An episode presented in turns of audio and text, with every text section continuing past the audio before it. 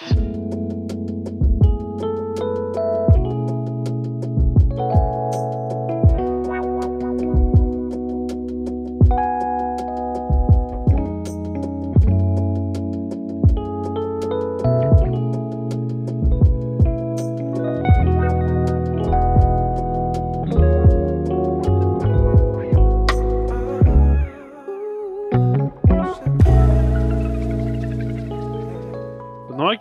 что, погнали? Всем добрый вечер.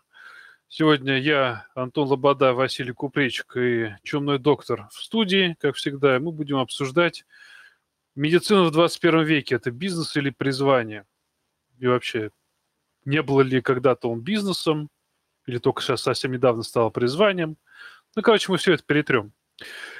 Я с чего хотел начать? Я-то копнул в такую, в глубину глубин, так сказать, и отправился в гиппократовские времена, потому что, мне кажется, оттуда вся медицина, откуда она зародилась, и коммерциализация-то оттуда пошла даже.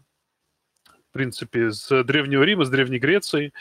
И понятие призвания для врачей такой был термин относительный, это было братство в прямом смысле этого слова. И даже сам Гиппократ говорил, что своего учителя надо чтить как члена семьи, его детей, соответственно, учителя тоже как члена семьи считать. Ну, то есть это больше не призвание, это был какой-то культ, орден, я не знаю, ну, братство в прямом смысле этого слова. И сейчас как-то, глядя на то, что происходит, я даже не знаю, как это можно назвать, братством, не братством, призванием, не призванием, потому что тогда люди тоже платили за медицину, она стоила очень некислых денег. А в Древнем Китае, например, врачу платили за то, чтобы... Ему платили, когда человек не болен. То есть врач должен был делать человека здоровым, и поддерживать его здоровье, тогда ему платили деньги. Когда пациент заболевал, то, соответственно, он врачу перестал платить, а врач его должен был вылечить. То есть обратная логика. Врач должен был держать здоровье пациента в узде, и тогда будет, будет все хорошо, тогда ему платят. И он был в интересах, чтобы пациент был здоровый. Такая очень интересная философия. Я не знаю, это в рамках призвания вообще как-то вяжется, не вяжется. Вась, как думаешь? Э, я думаю, что Э, смотри, такая история, ты смешиваешь два понятия, которые, на мой взгляд, э, несколько э, различны по своей истории. Я бы сказал так, когда человек принимает решение идти в медицину, как мне кажется, мотивации заработка у него как таковой такой нету. То есть в других странах, насколько я понимаю, в медицину зачастую идут дети богатых семей, у которых есть возможность платить за довольно дорогостоящее образование. А, в СССР образование было бесплатным, сейчас у нас сохраняется бесплатная опция стать врачом. Она, в общем-то, требует, конечно, усилий от студента, иногда какого-то целевого орди... Э, рабовладельческого какого-то такого варианта, отработать потом в какой-нибудь больнице за то, что тебе дали специальность. Но э, в глобальном смысле слова я думаю, что на каком-то таком первичном этапе, когда зарождается желание помогать другим людям, оно, в общем-то, сопряжено только с социальными какими-то благами, и я буду помогать, это такая, ну, мотивация чисто такая человеческая. Потом, когда э, человек вырастает и понимает, сколько за помощь людям он реально получает, сколько рисков для своей, для себя он получает, в том числе рисков для своей свободы, за то, что он пытается помогать другим людям. А, у него просто как-то складывается ситуация, что деньги нужны, квартиру надо купить, ипотека, вот это вот все. Уже э, вопрос того, что это все делается ради призвания, отходит на вторую э, сторону, хотя, э, ну, как бы никто не мешает совмещать. То есть, там, если ты хирург, пожалуйста, там раз в месяц сделай какую-нибудь благотворительную операцию, помогай людям, whatever, если ты в частной медицине. Вот, поэтому я думаю, что говоря о призвании, я все-таки склонен считать, романтизировать медицину и считать, что в нее приходят по базово не имея мысли о том, что эта специальность сделает меня богатым. Возможно, такая мысль может прийти в голову в семьях, где врач, родители врачи, и они просто говорят, сынок там или доченька, у тебя вот иди туда, мы там поможем тебе, ты главное учись хорошо, и у тебя все в жизни будет классно. Ты и уважаемый будешь человек, и э, дело доброе делаешь, и деньги будут. Ну, как-то так. У меня нету врачей в семье. Мне сказали, иди куда хочешь, делай, что хочешь по жизни. Вот, я зачем-то пошел в медицину. Такой. Ну, ты то, о чем ты говоришь, есть такие, называются дети бизнес-проект. Когда изначально уже с молодых лет человек, по сути, говорят, чувак, вот, вот тебе дорожка протоптана, мы там все уже соломку подстелили, и давай-ка топай. Я считаю, что, кстати, это абсолютно нормально. Я считаю, что врачи из таких докторов, ну, из таких детей, они получаются суммарно лучше. И не вижу в этом никакого подвоха. Раньше меня это бесило. Ну, то есть, типа, там у меня были на, на курсе студенты, у которых родители врачи, они там с раннего э, периода уже бывали в больницах, что-то там где-то помогали на операциях и так далее. Сейчас я понимаю, что они на голову выше заканчивали институт по скиллам, они быстро стали специалистами. Среди них, конечно, есть круглые дебилы, вот, э, но глобально, overall, дебилов среди тех, у кого нет родителей и врачей, которые инвестировали в своих детей, их намного, конечно, больше. А ты почему пошел? Ты пошел по призванию в медицину? Я написал э, заявление в военкомате на войну в Чечню. Меня брали в ВДВ. Э, я был в полной уверенности, что я не пройду в первый мед. Вот. Но я неплохо знал химию, биологию и поступил в первый мед, э, в общем-то, как бы сдав экзамены. Все. Так, не сдал так бы экзамен, я поступал в один вуз. Не-не-не, я просто, ну, как бы, как-то я не знаю. У меня, я, я из Чертанова в конце 90-х у меня было не так много опций.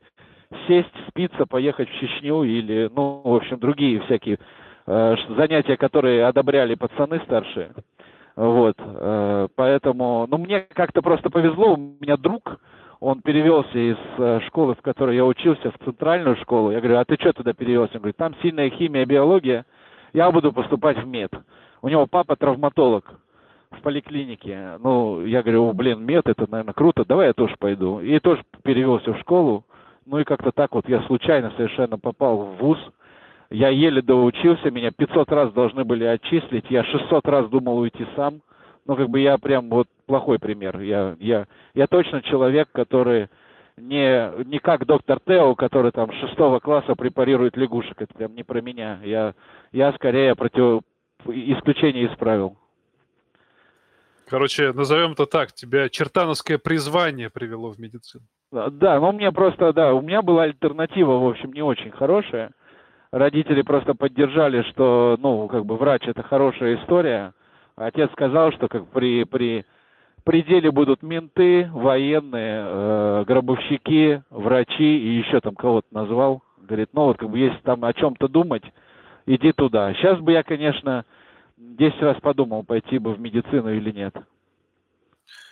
Ну, хз. У меня как так получилось, у меня по маминой линии вообще все врачи, там до, кстати, какого колена. Э, по отцу все либо военные, либо переводчики. Вот, собственно, востоковед-филолог. У меня с языками все было всегда зашибись. Я про себя думал, ну, куда идти? Ну, вот, надо решать. Либо быть э, каким-нибудь переводчиком, либо быть врачом. Вот. Ну, я как-то, мне тоже дали полную свободу, говорит, что хочешь, то и делай. Ну, просто я себя тусил со своим дедушкой, который там крутой хирург, вот он все рассказывал без конца и что-то там показывал и всякое такое. Скорее всего, вот это вот, это, я не знаю, это не призвание, просто интересно. Это было интересно. Ты изучаешь себя, ты через себя изучаешь других людей, через других людей изучаешь себя. Ну, как такой вот процесс. Я не знаю, сколько это призвание, но я чувствую, что какой-то вот какой-то интерес к этому у меня прям очевидно был, и, собственно, это меня затащило в метод. Ну вот заметьте, даже к теме лекции, когда ты говоришь про коммерциализацию, вспоминаю о том, как ты стал врачом, э, в общем-то, это не, ты рассказываешь, что не про деньги. И э, я тоже, когда пошел в мед, и потом вот попал вот в эту такую магию э, первого курса, когда ты, когда ты ездишь в белом халате в метро, как идиот, то есть э, вот эти все классические штуки, они ведь, конечно же, меня коснулись. Я вообще там не, никаких денег не было, никакой коммерциализации вообще. Потом, кстати, наверное, курсе на пятом мы такие, когда еще МРТ было сделать в Москве сложно, и его делали за черный нал, э, так вот, э, все такие типа, блин, попасть бы на аппарат МРТ, там бабло льется рекой, э, вот это нормально, типа так у нас было. Это вот у нас МРТ считалось, что это прям клево. А потом и это пропало, и, в общем-то, сейчас МРТшники тяжело работают за свои деньги, в общем-то, сравнявшись со всеми остальными. Я алкашей капал в свое время. Очень хорошие бабки были. Э, Прям... Нет, я, я, мне не хватало компетенции для этого. Вот видишь, как мы с тобой здорово перескочили. Вот смотри, там до вуза, да, правильно ты говоришь, романтизм, о, а, вот это вот все. А потом в какой-то момент, как бы, где деньги били. Ну, то есть ты взрослеешь, ты приходишь на 5-6 курс, и ты понимаешь, да на самом деле именно да, именно в это время я работать я начал уже с третьего курса, начиная, это санитарил. Вот, потом фельдшерство в реанимации, где-то с 5-6 курса фельдшерство в реанимации, тогда как раз-таки я понял, что что-то медицина все-таки немножко за деньги, потому что очень кусть хочется. Знаешь, да, почему? Китайцы кар- картошку зимой выкапывают. Нет. Очень кусть хочется. А, я вот, понял. Вот, очень кусть хочется, Вась. И в какой-то момент я вдруг про себя понял, что, ну, надо что-то, какие-то, какую-то лаванду надо иметь, и надо как-то ее зарабатывать. И вот там действительно это то время, когда ты начинаешь понимать, что что-то как-то бесплатная медицина, она как-то тебя не кормит ни разу. Ну, да, но, честно сказать, я вспоминаю ребят и кейсы ребят, э, которые в бесплатной медицине весьма комфортно себя чувствовали. В мои годы, по крайней мере, у меня сложилось такое внутреннее впечатление, что это касалось в основном онкологии. Я вспоминаю э, ординаторов там первого года в Блохина, которые приезжали на БМВ в ординатуру, а БМВ казалось чем-то недосягаемым абсолютно. Они все чувствовали себя весьма комфортно как-то так случайно случалось, что многие из них были э, выходцами из ближних республик Кавказа. Не знаю, почему так. Э, и э, как-то я понимал, что, в общем-то, в государственной системе-то, в общем, люди зарабатывают. И более того, я как-то так жил в полном убеждении, что частная медицина – это какое-то вообще говно и разводилово где, чтобы заработать деньги, надо обманывать людей. Была абсолютно четная, четкая такая установка. Вот. Э, потом я понял, что уже, уже в 21 году я понял, что обманывать людей это, в общем-то, не, не про разделение сферы э, управления медициной, будь она частная или государственная, и там, и там происходит дичь. Э, поэтому это зависит, в общем-то, как бы не от управления но в глобальном смысле слова частная, она, конечно, больше заточена на такую неприятную коммерциализацию. Я, если хочешь, я расскажу в свое время, э, я всем очень советую почитать книжку, которая э, называется «Мио». «Путь к победе» там или что-то «Путь к успеху», как-то так. Это про клинику МИО э, в Америке. Я думаю, что наши подписчики, они, в общем-то, все знакомы с такой клиникой. Лучше пускай погуглят те, кто не знает, потому что такие вещи да. надо знать. Да, значит, там рассказывалась очень интересная история э, прямо в начале этой книги. Как известно, я человек поверхностный, поэтому сильно дальше начала я в этой книге не ушел, но история мне понравилась. А, суть заключается в том, что эту клинику открыло там, ну не знаю, два брата, условно назовем это так, которые решили делать медицину качественно. И э, начав делать ее качественно, они приоритеты пациента ставили превыше всего. То есть у них везде слоган уже там сто лет, сколько эта клиника существует, написано. Нужды пациента превыше всего. Это дословная цитата, запомнил на всю жизнь. Значит, э, как, одна, как один из примеров того, как эти люди работали, звучит следующая история. Значит, э, время Первой мировой войны – Э, у женщины молодой супруг уходит на, вой... на войну. А в это время она остается дома и заболевает. Чем-то, я не помню, чем, ну, типа тифа, какой-то шляпой, в общем, которая э, тогда довольно активно персистировала э, в начале 20 века. И она попадает в больницу клиники Мио, э, залетает на самые тяжелые схемы лечения, дорого, в общем, долго, она проводит в клинике как там, не знаю, типа дней 60, и ее вылечивают, и ей выставляют счет. На тот момент клиника МИО считалась уже тогда флагманом американской медицины, и ей выставляют счет 60 долларов. И в книжке задается вопрос, вот как вы думаете, из какой логики сложено ценообразование медицинской помощи этой женщины? А, так как у нас, к сожалению, дискуссия не открытая, я вам просто скажу ответ. Ответ заключается в следующем. 60 долларов складывается из зарплаты ее мужа военного, который получал официальную белую зарплату, там типа долларов 40. А, соответственно, пролежала она два месяца, а значит, надо как бы две зарплаты. А так как если забрать полностью две зарплаты у этой семьи, когда ты ее выпишешь, жрать ей будет нечего, поэтому они взяли и выставили ей счет так, чтобы ей хватило еще дома кушать. А, на таком подходе к своим пациентам клиника МИО э, стала, в общем-то, признанным флагманом всемирным на этой планете. В общем, это одна из немногих истин последней инстанции. То есть, когда вы не знаете, что с вами происходит, или никто вас не может вылечить, можно за большие бабки поехать в клинику МИО. Говорят, до сих пор клиника МИО э, имеет такие кейсы в, даже в 2021 году, то есть когда они настолько пациентоориентированы, что там могут отправить доктора, а у них работают там не меньше профессоров, э, за, покормить собаку у пациента, который лежит в больнице, или привести собаку к нему домой. Потому что это нужды пациента, а нужды пациента это превыше всего. Вот такое смешение коммерции и э, такой человечности, мне кажется, и есть там медицина э, 21 века, которая в итоге своем и завладеет там, не знаю, э, должна завладеть нашей там популяцией хотя бы на каком-то и на каком-то проценте населения. Вы спросите, а на что тогда живет клиника МИО?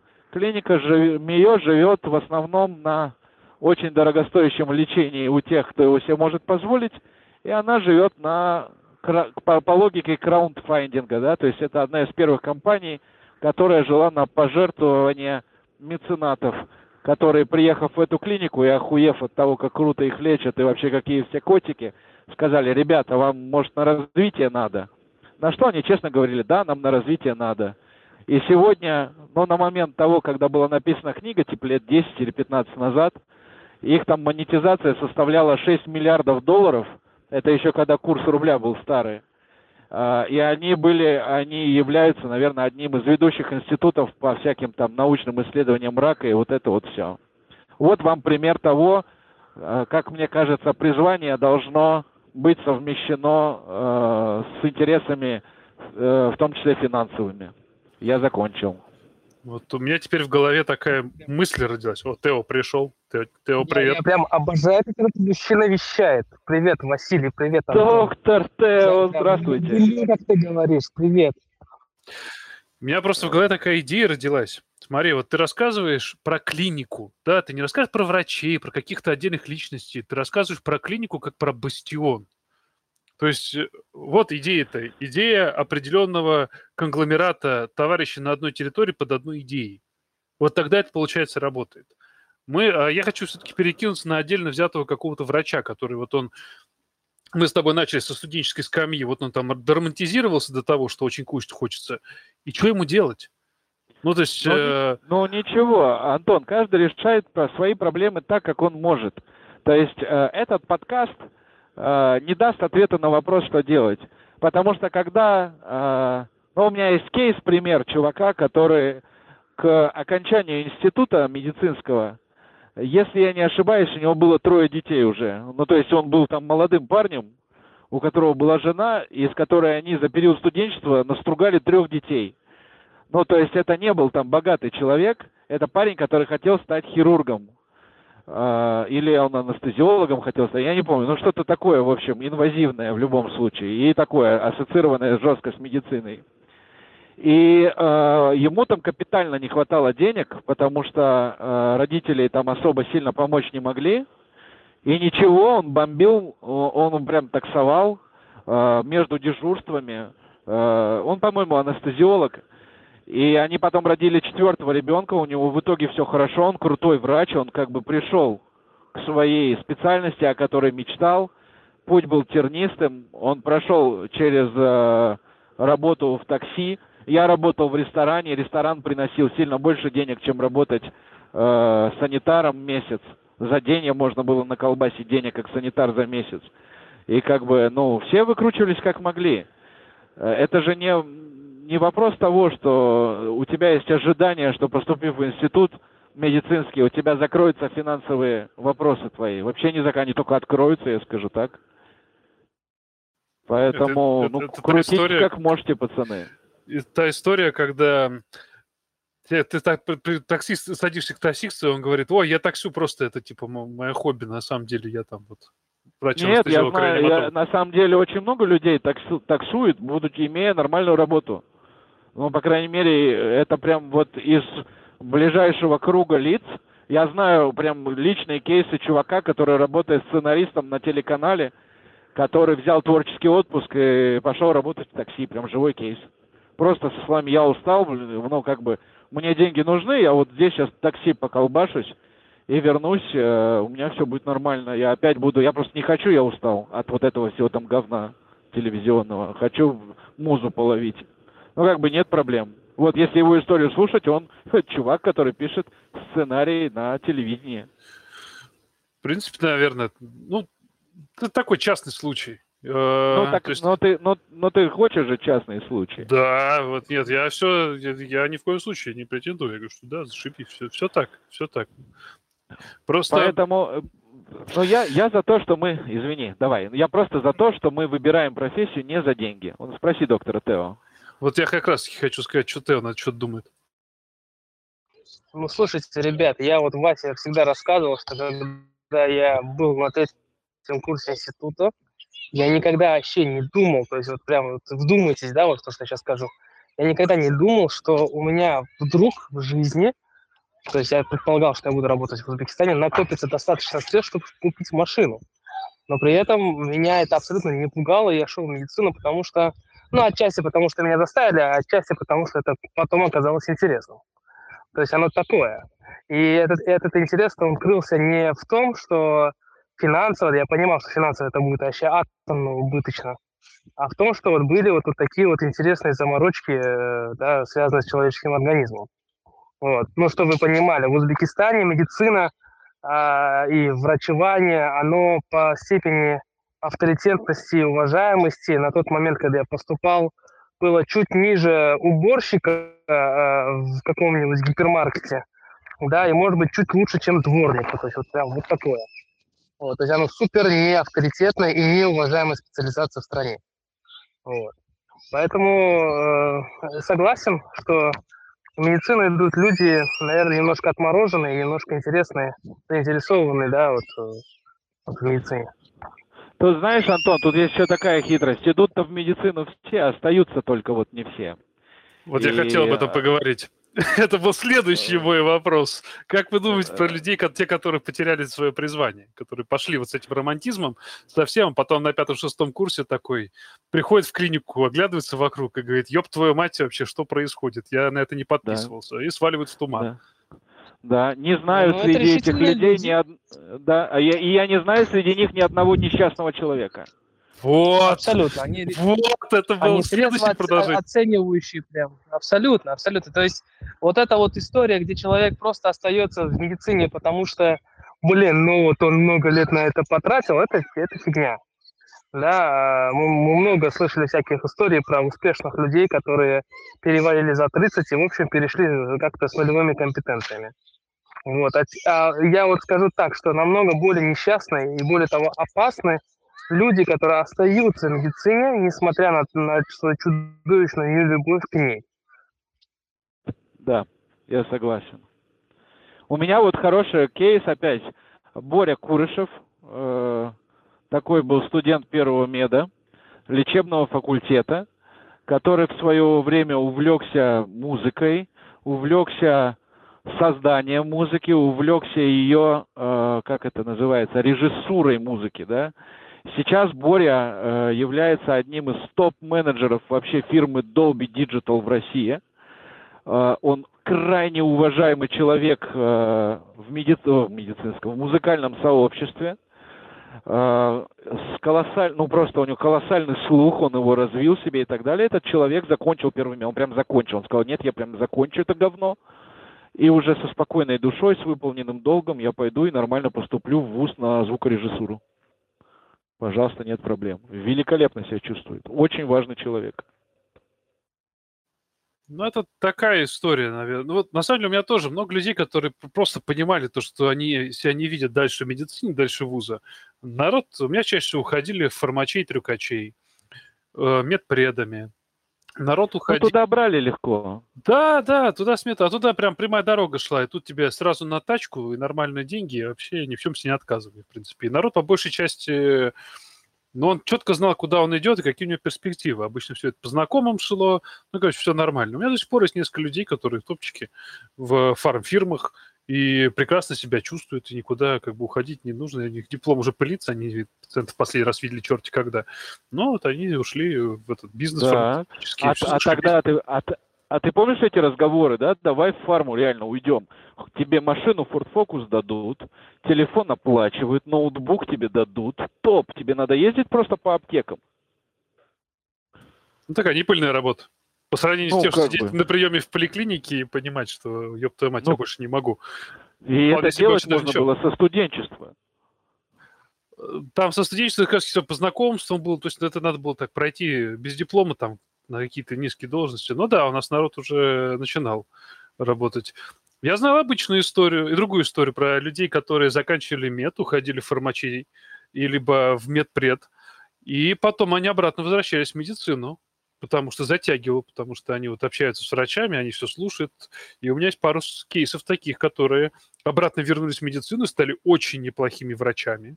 Ну, то есть с ними можно нормально пообщаться, они получили специалитет. И, в принципе, один из них благополучно свалил в Австралию, сейчас там джипишни, джипишничает. Вот. Один товарищ э, как бы в топовой клинике работает. Там, не помню, кем он, травматолог, что это, он травматолог.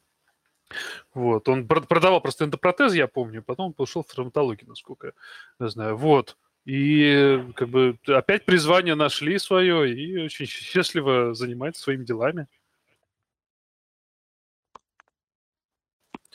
Меня... Прекрасные истории, прекрасные, красивые истории. Но опять, как я говорю, э, вот прям надо быть вот осторожным с людьми, которые не покинули специализацию, блин, и находятся в ней, глубоко ее не, это, не любят и страдают, и заставляют страдать своих пациентов. Я просто говорю, потому что я знаю много таких людей. Вот. У меня вопрос такой, что... Ну, я на самом деле хотел отдельный подкаст сделать про выгорание врачей, прям рассказывать детально э, под всю подноготную этой проблемы. Э, потому что отчасти, ну, давай немножко коснемся этого, да, что вот такая вот форма, когда ты вроде как идешь за одним, а получаешь абсолютно другое, я в плане призвания, в то, что ты приходишь, ты будешь вот работать, ты будешь помогать людям, и тут ты приходишь, и начинается вот эта вот ебала, которую мы все прекрасно знаем, что это ни разу с лечебным процессом не связано. И пациенты не такие, как ты думала, и тебя не очень слушают, и вообще э, ты не очень-то нужен здесь, ты просто больняк выпиши, и все будет зашибись. Ну, то есть вот это такая, такой вот подход, такая работа, она заставляет тебя немножко усомниться в целесообразности ее, в своем месте в этом, в этом мире. И, в принципе, приводит к выгоранию некоторых людей. Я такое тоже видел. Потому что мы все видим эти, эти угольки, которые ходят, которым уже абсолютно на все насрать, потому что что было раньше, оно кануло в лету. А чем заниматься дальше, уже все. Уже новое образование не получишь, и ты, по сути, застрял в этом болоте то, о чем Тео говорит, говорить начал. Ну, не, сог, не соглашусь, да, то есть из этого болота можно выйти. Я даже потихой, да, то есть я вот некоторое время назад ходил весь такой тоже вот подгорающий. И я вижу, что этим процессом можно управлять, да, и это все зависит от, от твоей же личной активности, насколько ты готов э, или не готов с этим взаимодействовать. Вот, потому что э, Почему, например, некоторые врачи, они, ну, то есть э, глобально все молодые врачи проходят через одно и то же. Да, то есть ты поступаешь в клинику, ты начинаешь работать, и к тебе идет э, всякая херотень. Ну, вот прям, всякое разное. А потом э, начинается отсев. А кто должен управлять этим отсевом? Ну, блин, только врач, кто еще может этим управлять. Это же такое. Да, вот э, не секрет, вот мы с тобой прекрасно знаем, мы сегодня ее выписали, нашу пациентку от того, что мы там будем сейчас выдумывать какую-то сложную координационную схему лечения, и от этого ей после глобальной, и капельницы, иглы, рефлекторы. То есть вот такое. И э, в частных клиниках, да, и особенно там с какими-то крутыми названиями, якобы, да, таких пациентов просто море. Вот, я вот сейчас просто начал активно посещать э, государственную клинику, просто вот хожу, блин, тупо, да, просматриваю пациентов, потому что хочу не терять компетенции. И ты не поверишь, там столько всего интересного, но Конечно же, в государственной системе какая проблема? Правильно, низкая зарплата. И, и врачам там, например, тоже имеют определенные свои причины выгорания. Вот. Это как раз, вот, ну, как раз таки к теме нашего сегодняшнего разговора. Я вот я просто пропустил немножко начало, не, не знаю, чем начал там Василий, но я считаю, что медицина – это бизнес. И любой успешный врач – это успешный бизнесмен. И этого стыдиться абсолютно никак не надо. Если ты эффективен отношении своих пациентов, и ты эффективно их лечишь, и при этом твое лечение, твое обследование потенциально экономит будущие затраты, почему бы нет? Все справедливо. Ну, ты знаешь, я тоже, э, я тоже пришел в итоге к этому. Вот я тоже пришел к тому, что но ну, нету бесплатной медицины. Да, все равно кто-то за нее платит, все равно как-то это происходит. Все равно деньги, бабки крутятся, пациенты мутятся. И вот э, это, на мой взгляд, современный в реальности, в этих реалиях это глупо отрицать. Ну, то есть Нет, призвание... Глупо... Да, прости. Но э, я просто скажу, что вот есть призвание, да, почему ты идешь в медицину, а есть определенные цели и задачи, которые медицина ставит перед тобой, перед врачом. Что тебе нужно сделать, чтобы быть успешным? чтобы сделать себе бренд, чтобы те пациенты шли, чтобы ты сам, опять же, этот бренд развивал, развивался вместе с ним. И я с тобой согласен, что в этом нету ничего зазорного. Просто для большинства людей ощущение, что я с некоторыми людьми общаюсь, и ну, вот э, их слова, что вот там вот про продажи идет, что ты продался там частной медицине. То есть эти фразы я слушаю, я понимаю этих людей, потому что я работал в ГОСе, но я не понимаю, как они это не могут понять. Вот это меня больше всего добивает. Не, давай так. Э, первостепенным вопросом я бы поставил вот таким, да, то есть, а почему мы, собственно, решили, что медицина должна быть бесплатной? То есть, вот мы с такого перепуга мы это решили. Да, то есть, вот я, например, э, тратил деньги на то, чтобы учиться. Да? То есть вот я как для того, чтобы получить свой гребаный диплом, я, блин, э, тратил определенную сумму денег, которые я числал в институт. Да? То есть вот я потратился на то, чтобы обучиться. Я потратился на то, чтобы э, докрутиться в каких-то моментах. Да? То есть я тратил временные ресурсы, финансовые ресурсы, эмоционально-волевые ресурсы на то, чтобы э, спать, когда все, э, читать, когда все спят, спать, когда все читают, да, и так далее, и так далее да, как бы смешно это не звучало. Вот. И почему это вдруг мы решили, что э, работу, которую выполняет врач, и итерация, которую выполняет врач, должна быть бесплатна. Это все вот эти вот постсоветские пережитки, давайте мы забудем, мы все-таки в, на, в рыночной системе, да, и, естественно, все, что мы делаем, должно стоить каких-то денег, и неважно, кто их платит. Это другой вопрос, да, куда уходят наши отчисления, налоговые, да, и так далее, и так далее. Но медицина, она всегда должна быть платной, и, и эта история, она не новая, да, это не что-то, что мы новое придумали. Если вот мы поднимем вообще даже истории вот, со времен Гиппократа, медицина должна стоить денег. Врач должен получать лучше перстень, иметь лучше перстень, иметь лучшего коня. Ибо, чтобы его думы, не, как, как там говорится, э, не, затум, не были затуманены насущным хлебом. То есть это вот, вот так. Доктор сыт, пациент доволен. Так было всегда. Довольно занятно. Пациент живой. Знаешь, как... всего, наверное. Довольно занятно наблюдать. То есть я слушаю, улыбаюсь по-доброму, потому что за, я могу сказать точно, что за последние три года доктор Тео превращается в москвича. Ее просто, ее просто москвич, москвич укусил, вот он, понимаешь? Да, сейчас, сейчас, Это сейчас мутация, мутация требует времени просто. Все люди, которые знают доктора Тео так давно, насколько мне удалось его знать, сейчас поржали. Потому что а, правильные разговоры о том, что медицина платная, это вообще не было никакого вопроса. Но я думаю, что ну, у меня есть внутреннее ощущение, что, например, задавая вопрос о том, а, ну там какому-нибудь человеку, например, доктору Готье или там Сыркину или еще кому-то, ну я ему возьму и скажу, ну то есть как, давайте по-хорошему, очередь к вам стоит, записаться невозможно. Вы же хороший бизнесмен. И люди на меня посмотрят, и я думаю, что они меня не поймут. И, в общем-то, э, стоять рядом со словом «классный врач-бизнесмен» для меня все-таки я считаю, что это должно быть что-то, что, от чего я хотел бы дистанцироваться. Я вот так вот скажу. При условии того, что, конечно, медицина всегда платная, конечно, я вложил много денег в свое образование, не спал, когда все спят, и вот это вот все. Но э, как-то вот в этой во всей истории хочется продолжить до сегодня ты бизнесмен, а завтра ты и родину продашь. Э, ну, такое. Ну, то есть представьте себе, представь себе, доктор Тео, своего профессора из Куала-Лумпура, которому ты скажешь, вы знаете, у вас красивый дом, вы ходите по пятницам со своей супругой много лет в дорогой ресторан, вы вообще классный бизнесмен, конечно. Как, как он на тебя в ответ посмотрит?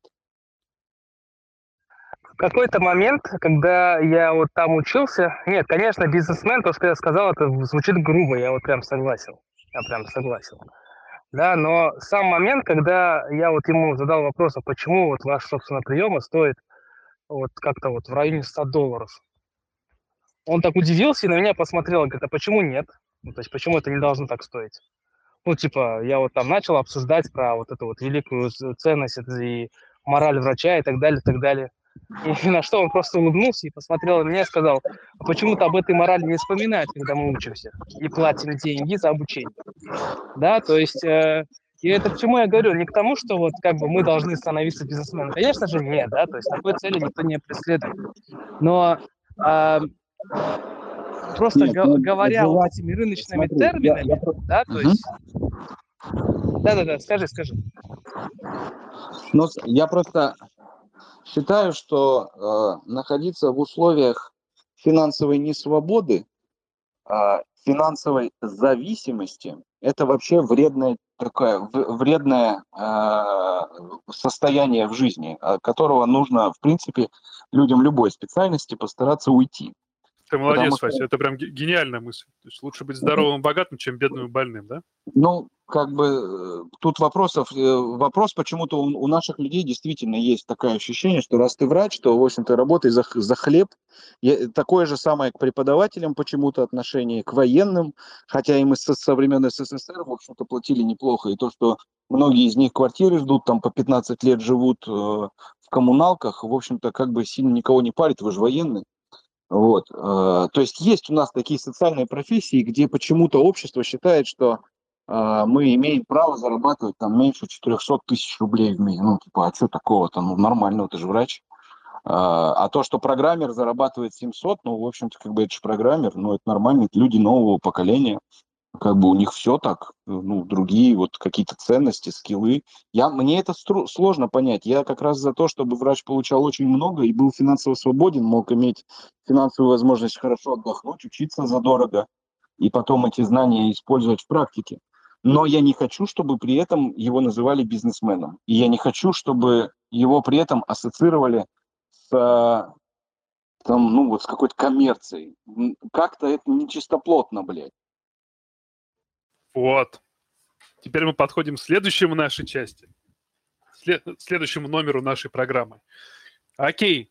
То есть смотри, мы начали с древнейших времен, где врачи сам там школы образовывали, ты вот про мою клинику рассказал, где все так зашибись, красивенько и убрано, и вообще здорово. То есть, по сути, получается, современная медицина она такая, что есть конкретные чуваки, которые конкретно отвечают за бабки, а есть конкретные чуваки, которые конкретно отвечают за лечебный процесс. Правильно я тебя услышал? Но если мы просто из врача не делаем бизнесмена, тогда кто-то же должен быть бизнесменом, черт побери. Нет, просто, просто смотри, государственная система устроена таким образом, что ты не ищешь себе пациентов. Особенно в последнее время, когда, как бы, если бы их было поменьше, то мы, мы готовы были бы доплатить. А, частная медицина устроена таким образом, Тут зависит от бренда. Есть бренды, которые тебя, наверное, укомплектуют пациентами.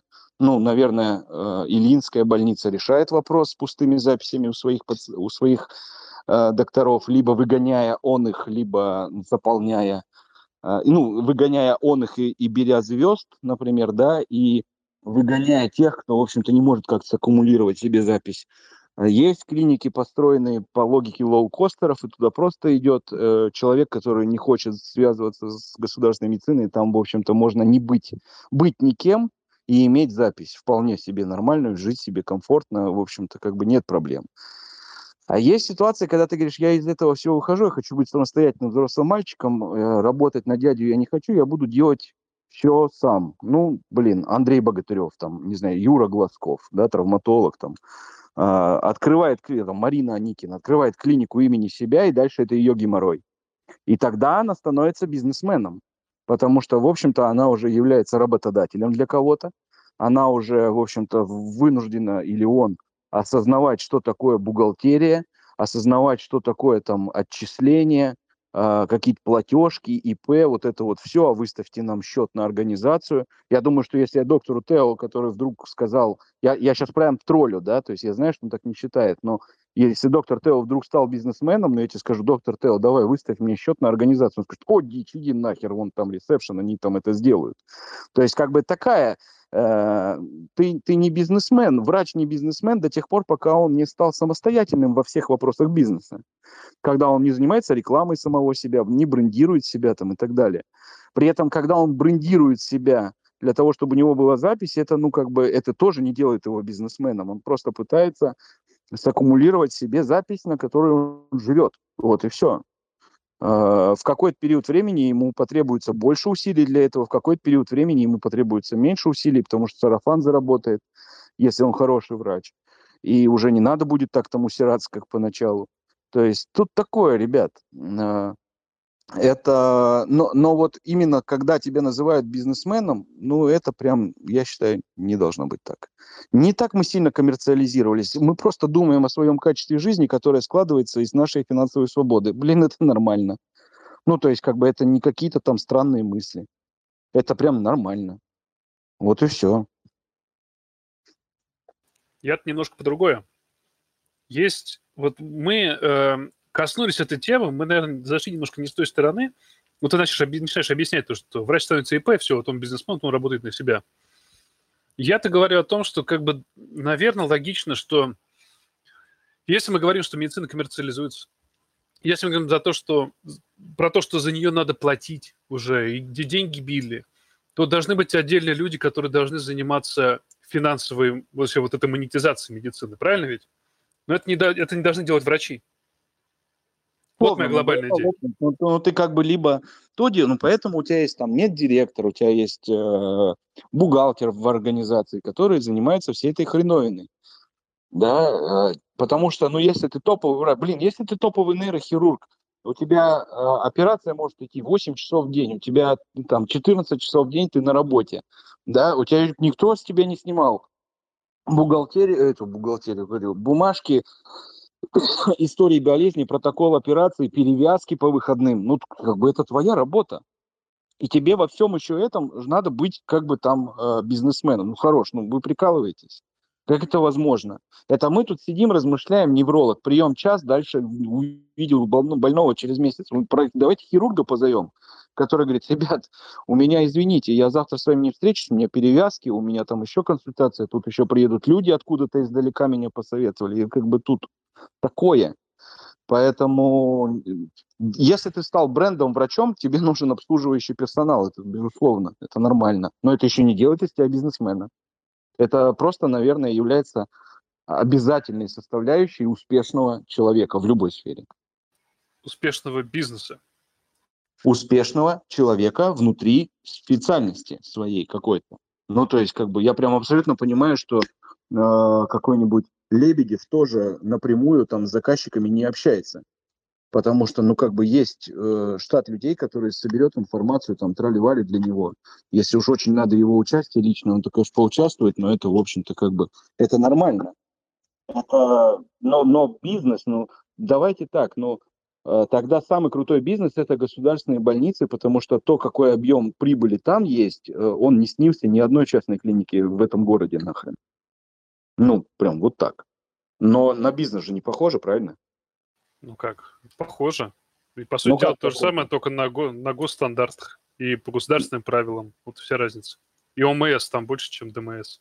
И частников. Ну, и, и, и, и плохо это или хорошо, я понять не могу контекст. Контекст такой, что это по сути, ну, по сути, да, это одно и то же. Ну, как бы, а вообще разницы-то я не понимаю. Просто здесь за деньги ты получаешь э, флер ощущения того, что перед тобой как бы более компетентный человек и э, сервис с плюшками. Ну все. Но вы там как бы зайдите в какую-нибудь новую отремонтированную больницу, там на ресепшн, государственную, там на ресепшн вам улыбается, сверху стоит такой же кофе по 150 рублей, капучино вам сделают, хотите с, с этим, с каким-нибудь соусом, нет проблем. Ну, как бы прям прилично будет, Wi-Fi будет бесплатно, цветочки стоят, все беленькое. Врача ругают, если он плохо консультацию провел, точно так же, как в частной медицине, прям ругают. Э, ДЗМ, э, то есть вы, вы, вы осознаете вообще то, как сейчас это в госсекторе работает. То есть э, кто работает дежурным администратором в госбольнице, он знает, что могут позвонить на телефон держадмина всей больницы, блин, полторы тысячи человек в ней лежит, и сказать, вы знаете, в палате 0803 бабушка позвонила родственникам в 3 часа ночи, мы, говорит, понимаем, что дементная. Вот. Но они нам в департамент оставили жалобу о том, что они недовольны, что к ней сейчас не подошли. Пожалуйста, направьте к ней врачей и отзвонитесь лично дочери. Нам, пожалуйста, в течение получаса дайте обратную информацию. Блять, частная медицина сосать. Никто так не делает. Вы так не, не, не, не обслуживаете больных, как это делается сейчас э, в госсекторе. Ну так что не надо говорить, что там одно лучше другого. А, оно просто разные, разные цепочки, на, на, на разных пищевых цепочках стоим, комбинаты просто разные. И внутри этих комбинатов есть как уроды, так и прекрасные люди. Все просто. Часть из которых внутри одного отделения государственной больницы один хирург будет пипец популярный, с ним все советуются, второй будет только ходить ВК подписывать. Ну что, не так, что ли? Да нет, все так. Я, я, я не спорю, поэтому тебя слушаю внимательно. Ну, в принципе, да. Просто госсектор, он... Я даже не знаю, на самом деле. Ну, я, я, я, я с ним давно и очень мало взаимодействия веду, поэтому мне сложно как-то контур... Ну, я говорю, вот попробовал бы. Вот это такое. Я сейчас вот, я, я так думаю, я дауншифнулся или я спрогрессировал. Я прям понять не могу. Потому что, с одной стороны, в общем-то, как бы рамки-то пожестче. А, с другой стороны, возможностей больше. С третьей стороны, не думаешь о финансовом э, благополучии пациента. То есть все, что надо сделать для пациента, в общем-то, оно не считается тобою там, да, и не обсуждается с его семьей. А можно ли мы возьмем прокатитанин, блин, он 3 900 стоит. Ну, как бы, нет такого. Ты работаешь full газ, полностью свободен. Хочешь на работе, сиди вот, вот прям круглосуточно. Кейсы доступны, полный доступ к базе снимков. Там сиди, учись, нет проблем. Это, это как бы с одной стороны. С другой стороны, вы скажете, ну да, но зато у вас все по УМС, жесткие тарифы, там ла-ла-ла, соблюдение стандартов. Да, есть направления, по которым у нас так. Они компенсируются другими направлениями внутри твоей специальности, в которых ты можешь просто проявить вообще супернаучную херню, при этом залудить пару консилиумов, протоколов ВК и так далее, лечить оффлейбл. Ну и что, плохо что ли? И, ну, такое. Я вот прям очень рекомендую там взять на годик выйти и вот на, по, посмотреть просто, что изменилось за 10 лет. Каждому, кто давно сидит в Гасухе. Что-то поменялось. Говорю, как человек, который из Гасухи вышел там в 2010 году. Оно прям по-другому. Ты ну, прям, то есть у нас... завле... прям завлекаешь, прям завлекаешь. Нет, ну, ну, ну ты вдумайся, да, сейчас всех прям... обязали там, на электронную цифровую подпись. Пожалуйста, все сотрудники полностью уходят от использования э, письменной документации блядь, половина клиник частных, которые дерут за прием там приличные деньги, сидят э, в бумажной работе. Не могут выписать электронный больничный лист. Ну, как У меня бы. вопрос. Вот прям вопрос. Э, а насколько вот то, что вот как ты сейчас расскажешь, Вась, вот оно э, распространяется в другие государственные системы? Потому что да, оно так, Потому что это вот коммунарка, которая вот недавно построена, да, она красивая, и блин, когда ты мне показывал фотографии, да, это, блин, выглядит, вот, Антон, вот послушай меня, да, оно выглядит реально любопытным, и хочется прямо там работать, да, потому что новый коллектив, более молодые доктора, э, немножко все более гибкое, вот это вот все. Да, но при этом же, при этом же у нас есть э, прямо примеры, где доктора из гасухи уходят, потому что у них вот все не так, как их вот устраивает. Да, все оно криво, э, все оно жестко, все там внутри медленно и сложно поворот. Да, и эти доктора же, они организовывают клиники имени себя. Вот. это не к тому, что вот как бы в спор, да, я хочу войти, а просто потому, у что меня, оно, тогда, оно такое. Вот у меня, ты, ты вот, пожалуйста, мы знаем с тобой в 12-й больнице Буянова, человека, который занимается энцефалитами. Он почему не уходит из ГОСа? Это хороший его, вопрос. Его уровень компетенции что? Его не возьмут в какую-то больницу зарплатой over 100? Его завтра возьмут. Конечно, Ему даже не надо конечно, резюме отправить. Просто он прям напишет в Facebook, я ушел. И ему семь работодателей напишут автоматом, прям приходите к нам. Почему он там сидит? В этом вся Это фишка, хороший- что, э, это- что это- есть это- люди, э, докт, тут, тут очень просто, есть люди разной степени гибкости и разной степени образованности. И, и как бы, ну, если ты гибкий, если ты понимаешь правила игры, и ты готов по ним играть, тебе нормально будет, кстати говоря, везде. Прям нормально будет. Если ты там ставишь эго на первую э, историю, там какие-то там, ну вот туда же к призванию там деньги на первую историю и так далее, и так далее, не готов ждать, хочу все сегодня, ну как бы извини, может так не получиться, что в общем тебе будет сложно найти свое место. Придется делать клинику имени себя. Потому что как бы это прям не про гибкость. Я согласен, я согласен. Поэтому и я также согласен, такое. что разные разные люди с разными личностными характеристиками, они имеют такую вот разную историю, где они могут работать. По- Поэтому тут как бы э, история, она такая, все это бизнес, все это... э, я, я рад тому, что я сейчас слушал недавно хорошее интервью, э, не помню фамилию этого математика, он говорит, ну средняя зарплата э, препода в Москве, учителя в, в школе, там э, сильно превышает там 120 тысяч рублей. Ну, понятно, мы говорим про Москву. Э, это круто, ну, прям реально круто. Я считаю, что это прям нормально. Я понимаю, что зарплаты сейчас отрежут ковидные, и все те доктора, которые там наполовину работают по ковидариям, они просто встанут и уйдут в один день со словом «нахер, теперь нам не интересно». Кем они, правда, работать будут после этого всего, я не знаю, но, в общем, они точно уйдут. Это прям сто процентов. А, Я знаю, что останутся те люди, которые, в общем-то, как-то прижились, не знаю, сколлективились, э, что-то вот как-то они нашли себе место, И я точно знаю, что в моем окружении очень много докторов, они не, прям без квартир в Москве, белорусы, блин, которые не ставят во главу угла деньги. То есть их, их прям во все щели там, это тяжелая ситуация, в которой все находятся, ла-ла-ла. И на первый план не деньги. Потому что ни одни деньги не окупят тот напряг, в котором они находятся.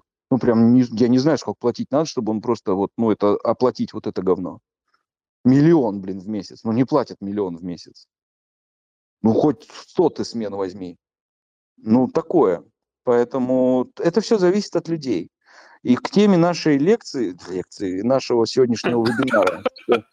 Ну, ты уже, да, у нас уже лекция началась, да, я согласен. Призвание это или бизнес? Ребят, зависит от человека, который сидит напротив меня, которому я задаю этот вопрос. Потому как Антон рассказал на этот вопрос про своего деда, я понимаю, что это про призвание. Потому как э, доктор Тео рассказывает про медицину, когда э, для того, чтобы выживать в Москве, он работал курьером в Почте России, я понимаю, что это про призвание. Ну, не бросил же человек работу, ну, попытку стать врачом. Когда я э, смотрю на человека, который говорит, да я ушел из этой всей херни, пошел по пути наименьшего сопротивления, медпред, сейчас я там, не знаю, зам по региону, у меня зарплата, блядь, 180, белый фикс, плюс Toyota Camry, и срал я вообще всю эту херню, приезжаю на работу к 11, уезжаю в 3, я понимаю, что там это не было про призвание. Но это, ну, как бы, но шли Но, это- но изначально этот человек честно просто говорил об этом. Что, Ну, чуваки, бы- чуваки, я не про призвание, извините. Да-да-да, ну мы же этот, как реабилитологи, мы же умеем правильно вопрос задать, чтобы честно ответили, чтобы без вот этого канаеба. Поэтому тут как бы такое. Но я, я точно знаю, там, Боря Сычеников, великолепный хирург, я с ним разговариваю, он говорит, ты что там, думаешь, я быстро на ноги встал? Да я работал, э, таксовал, потому что, ну, у меня дети родились, и как бы подойти к столу в вертебрологии это непросто, и та- там и ждать надо, и в попу целовать этого ментора, там, и вот это вот все. Ну, как бы, ну, не бросил же, мог же. Там были варианты, что чем еще заниматься. И тряпки продавали люди. Почему не бросают?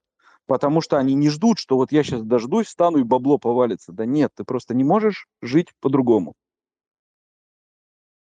Ну, вот я согласен. Вот, это, вот, вот, вот этот вот момент согласен. призвания. Давай, и вот как говори. раз вот раз мы, раз, раз мы вот говорим про вот этих вот людей, я вот лично вот прям присутствовал в ситуации, когда доктора, будучи работая э, в частной клинике, да, то есть это не работа в частной клинике, они как профессионалы стали именно в Госухе, где много пациентов, есть клиническая свобода, ты можешь там в целом творить, учиться и так далее, и так далее. И вот они переходят в частную клинику, где, по сути, конечно же, есть эта система отработки определенных операций по ОМС. И вот эти люди, вот я вот прям поражен, да, вот я просто люблю этих людей, что они, например, знают, что данному пациенту показан, например, определенный тип операции со своими расходниками, да, но эта штука не покрывается по ОМС, ну вот, к сожалению, не покрывается. Но вот эти доктора, чтобы определенным, определенной категории пациентов, да, то есть они видят, что этому пациенту нужна конкретная помощь. И данная конкретная операция, она показана и является более безопасной и потенциально э, менее травматичной, да, это, соответственно, пациент больше сможет работать, быстрее сможет начать работать. Но э, ОМС не покрывает. Так вот, они пишут эту всю штуку, э, проводят всю эту хирургию по ОМС. И при этом вот в кулуарных таких разговорах, курилках, да, они же говорят, что выполнение этих операций требует ну, то есть средств, которые нужно вкладывать, да, то есть они, по сути, уходят в минус, конечно, которые они потом компенсируют. Но вот это как раз-таки то самое призвание, несмотря на то, что он находится в э, частной клинике, да, вот. Я думаю, что все-таки это вот история про баланс и про личностный такой внутренний, э, как, он, как сказать это слово, это правильно будет, э, Духовное развитие. правила, дух, нет, не духовное развитие, а именно по внутренней кредо, да, то есть кто как работает и что он считает правильным. Вот, я думаю, что люди, которые умеют вот это дело балансировать, это как раз то, что мы сегодня с тобой обсуждали, да, вот про ксенон и про ту пациент, где для нее это в целом дорого, но потенциально эффективно в ее случае. И вот мы что начали делать? Мы немедленно начали обсуждать, какие возможности есть, чтобы, собственно, эту, эту штуку, в общем, для нее провернуть. Я думаю, что вот это как раз, да, то есть нацеленность э, в первую очередь не на средства, а на достижение результата. А потом уже, если вы этот результат будем получать с какой-то определенной регулярностью, сарафан-то пойдет. Вот. Ну да. Ну, вот мне нравится вот это вот идея. Вот то, что то, к чему мы пришли, действительно, что есть врач, и этот врач, если он правильно, как врач, рос и развивался – он внутри него будет расти призвание. То есть меркантильная часть, она все равно будет отодвигаться в сторону, потому что он все-таки будет себя считать первично врачом, чем бизнесменом. Но далеко не все такие же, правда? И в этом проблема. Я, знаете, хороший тоже к, к этой же теме. Я знаю несколько хороших врачей, которые прям ну, совершенно не умеют зарабатывать деньги.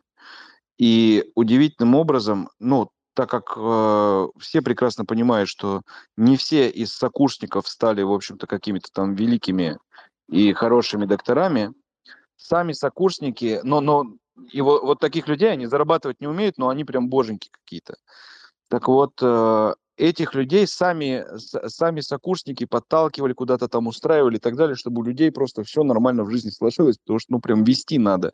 Не умеют, ни там, ни про деньги не могут поговорить, ни про зарплату, потому что разговоры это, в общем-то, неприятные, потому что, в общем-то, для, для этого, что, я не знаю, отдельный подкаст можно делать почему, но в глобальном смысле слова э, научиться зарабатывать, научиться принимать вот эти э, блага, не знаю, и все то, э, что ты непосильным трудом нажив, наживал своим интеллектом или умениями, тоже еще надо постараться научиться. Это навык определенный, да. Как бы это меркантильно звучало, продать себя, показать себя, ну, как показать свой навык и правильно пристроить этот навык с финансовой точки зрения. Это, это действительно, это, этому надо учиться. У нас очень мало людей, которые это умеют делать. Ну, да. вот опять-таки, да, почему это должно звучать грубо? Это нормально, да, то есть, ну, то есть ты представляешь из себя какие-то, ну, какую-то активность, почему нет?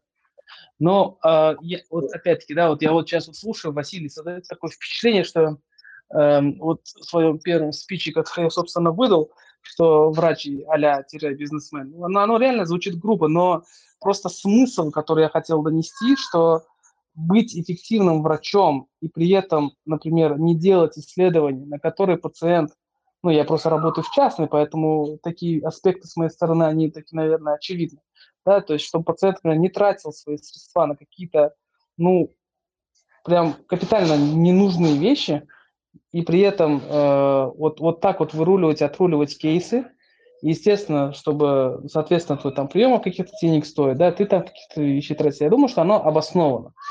Вот, это я просто вот всегда пытаюсь найти, наверное, какое-то вот обоснование тому, э, почему, например, моя работа стоит вот каких-то таких людей.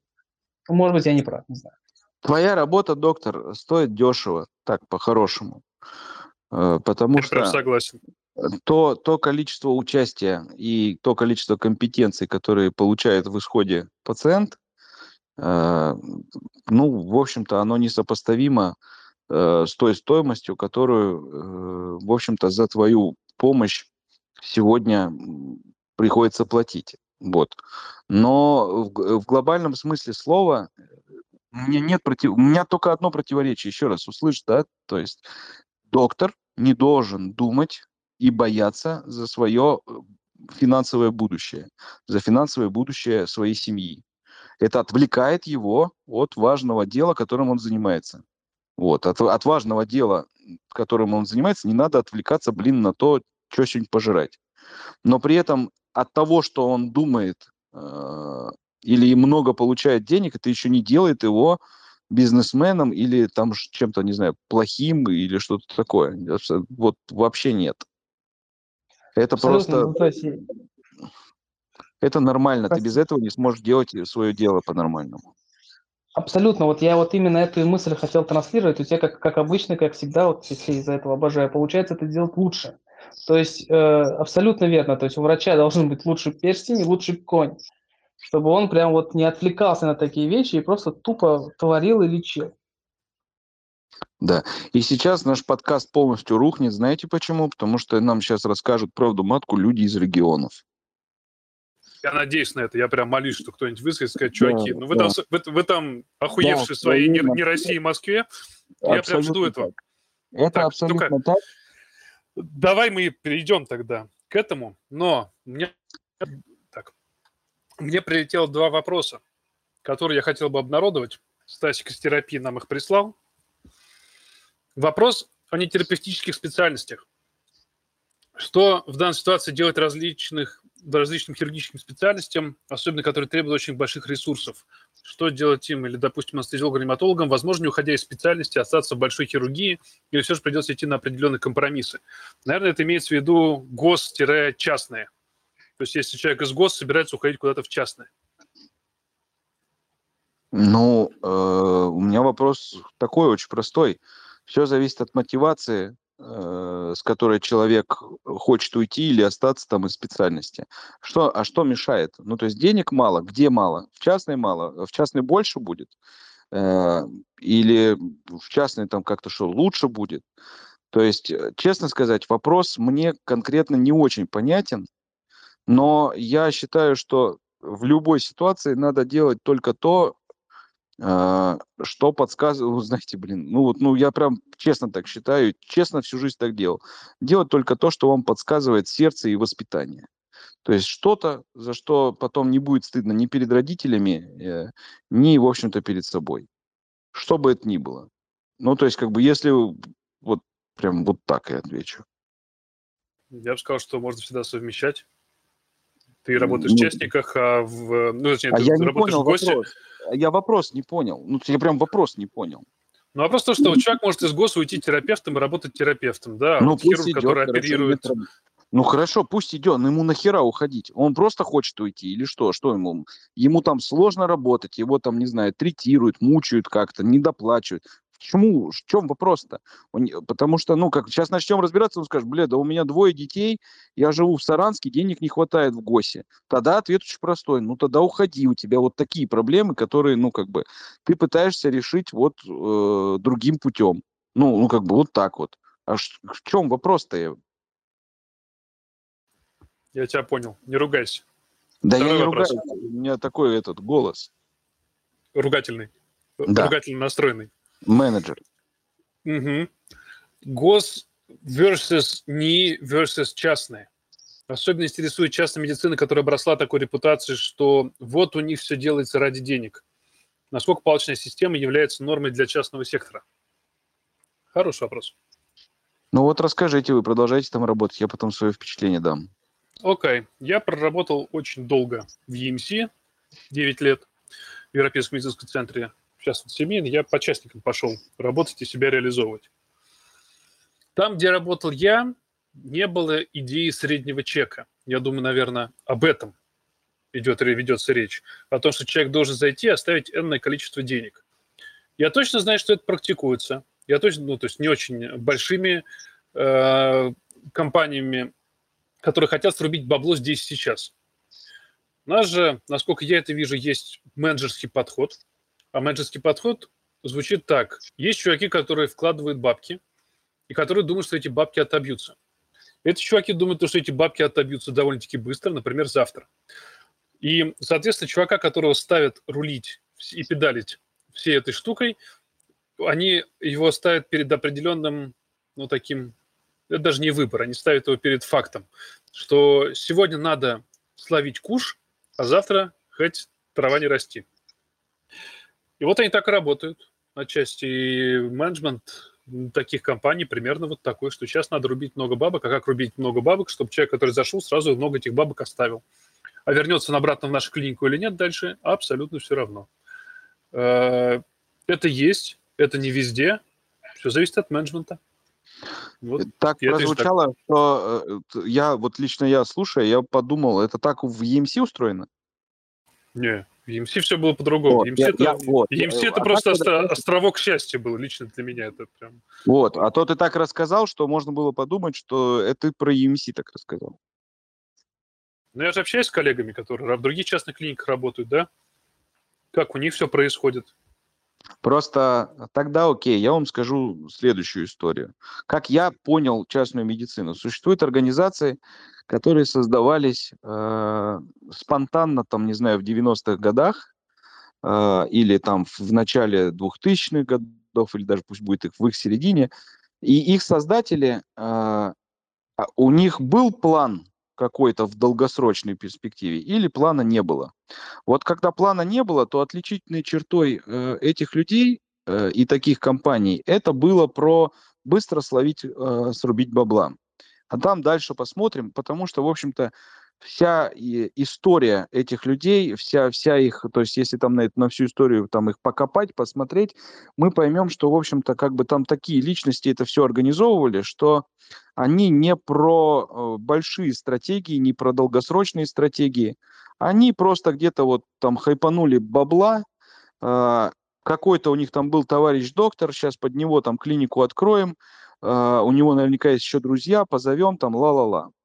Значит, э, сейчас эта модель, как мне представляется, она, она долгое время существовала, она была эффективна, а наши люди э, активно эту модель приняли в качестве пациентов, ну, в общем-то, на безрыбье, что другое это им было принимать. И сейчас от этого все история отходит. То есть э, сейчас на первый план выходят люди, у которых уже получают специализированное там вот это бизнес-образование уже в сфере медицины. Уже все давно поняли, что э, бизнес в медицине это не бизнес обычный.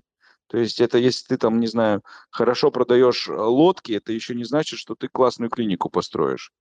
А, И управленцы там, они, в общем-то, понимают, что ко- контингент, который будет на них работать, доктора, это, в общем-то, люди упоротые, со своими какими-то сложными ценностями, с э, большим чувством э, эго, особенно если это хирурги с чувством там какой-то своей значимости, божественности, исце- способности исцелять э, своим скальпелем других людей. И, в общем-то, взаимодействовать с ними надо как-то по-другому, да и пациент уже пошел другой, э, который может, в принципе, себе позволить за эти же самые деньги полечиться и за границей. И вся эта история стала качественно меняться. EMC действительно был флагманом и одним из родоначальников. Я думаю, что это благодаря э, прежнему руководству, э, которое умело играть в долгую. По крайней мере, как я об этом руководстве фантазирую, я там с ним лично не знаком, имею просто возможность почитывать в Фейсбуке. И я думаю, что вот просто э, вот умение, умение играть в долгосрочную перспективу родило нам крутые, известные бренды, клиники и вот это вот все. Неумение играть в долгосрочную перспективу родило нам вот эти вот клиники однодневки, клиники одногодки э, с огромной ротацией персонала и вот это вот все. Ну, как бы мне так кажется, что вот если как-то упростить все, то оно вот такое. Потому что в России бизнес в долгую это вообще как-то не про, не про наш дух, не про, вообще как-то не про Россию. Слишком долго, ребят, жизнь слишком короткая, завтра может закончиться, хрен его знает, что будет, а вдруг посадят. Надо все хапнуть сегодня. Предлагаю грабить банк просто на этой ноте. И все, и закончится этим всем вот это вот. Уехать куда-нибудь далеко, где ничего нет, ни медицины, ни людей, ни вообще ничего. И там спокойно закончить. Кайфануть, да. Да, ну, хотя бы год. Один раз живем, сам я, говоришь. Я уж не знаю, смогли ли мы ответить на вопросы Сергея из, из терапевтического чата. Стаса, Стаса. Стаса. Станислав зовут.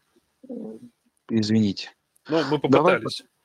Давай, давай подключай людей, которые, возможно, нас проклянут за... Я прям, я прям, можно перед тем, как мы включим, и люди нам расскажут правду, что творится э, в, в, за пределами МКАДа, э, я просто скажу одно – люди, которые живут э, за пределами МКАДа и продолжают практиковать, э, вот это про призвание, как мне кажется. И понятно, что, в общем-то, как-то более или менее удается выживать за Магарыч, за спасибо. Э, там культура отблагодарить доктора, она еще себя не изжила. В Москве, в общем-то, это встречается уже крайне редко, ну, по крайней мере, в терапевтических специальностях это как-то стало выпадать из моего поля зрения. Понятно, что хирургов, наверное, благодарят и машинами, и конвертами, и так далее за э, спасенные прямые кишки и вот это вот все. Там, мне кажется, продолжают благодарить внимательного педиатра, который по-человечески поговорил, э, вменяемого какого-то терапевта-кардиолога, быстро к нему набирается толпа, даже если он работает в ГОСе, и как-то они там выживают. Но условия, в которых они работают, э, особенно что касается работы под управлением вот этим вот специфических докторов, э, главных врачей, имел честь тут общаться с одним вот таким вот городом э, сильно далеко от Москвы, и то, что рассказывала команда, в общем, там, ну, дичь. Дичь, что творит тут этот управленец. Как они там работают? Ну, я думаю, что только потому, что это, ну, ты на них смотришь, они прям реально что-то пытаются придумать в исходе-то для пациентов. Ну, в общем, это действительно для призвания. Ну, как бы это призвание, на мой взгляд. Потому что никакого вменяемого человеческого объяснения, особенно если походить к психологу, который тебя научит любить себя, в общем-то, никакого вменяемого объяснения в этом нет. Ну что, запускаем?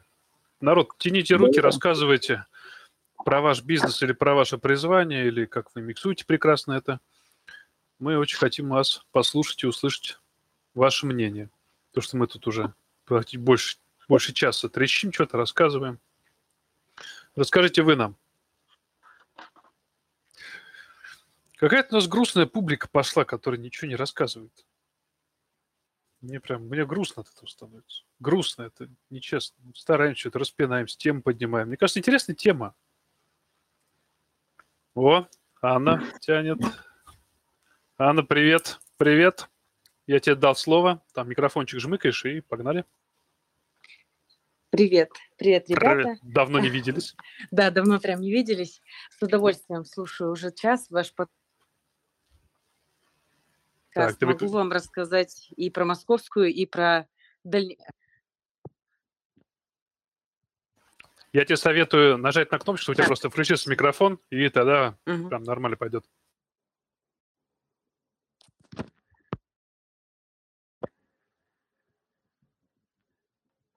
Так, давай, вроде получается. Так. Э, да, получается, теперь все работает. Слышно, да, меня? Да, отлично. Да. Значит, э, могу рассказать и про московскую, про свое впечатление, и про дальневосточную медицину. Э, если кому интересно, я в Хабаровске родилась, не родилась, вернее, не в Хабаровске, но прожила там 35 лет своей жизни. И в ГОСе я проработала, наверное, лет 11 из своей карьеры. И в целом конечно, мне повезло.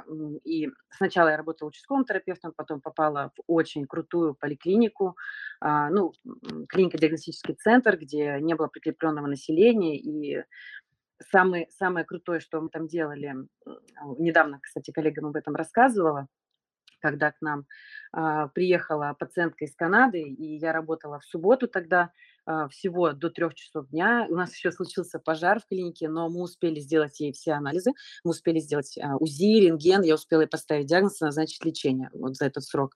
То есть это было круто. У нас все можно было сделать по и пневмонию диагностировать здесь сейчас. Нас даже очень ругали за то, что мы, например, отпустили пациента и не сделали. И почти все можно было сделать по ОМС. То есть я уже, конечно, была избалована. А, по поводу зарплата, ну, если ты врач хороший, а, скорее всего, зарабатывать ты будешь хорошо. То есть ты будешь востребован. А, ну, по дальневосточным меркам я зарабатывала 100 тысяч рублей в месяц, э, все в белую, естественно. Вот, и, ну, по дальневосточным меркам зарплата вроде хорошая, но по уровню цен, конечно, она ужасная, потому что ты там все тратишь на еду, на проживание, то есть ты ничего себе позволить, по сути, не можешь.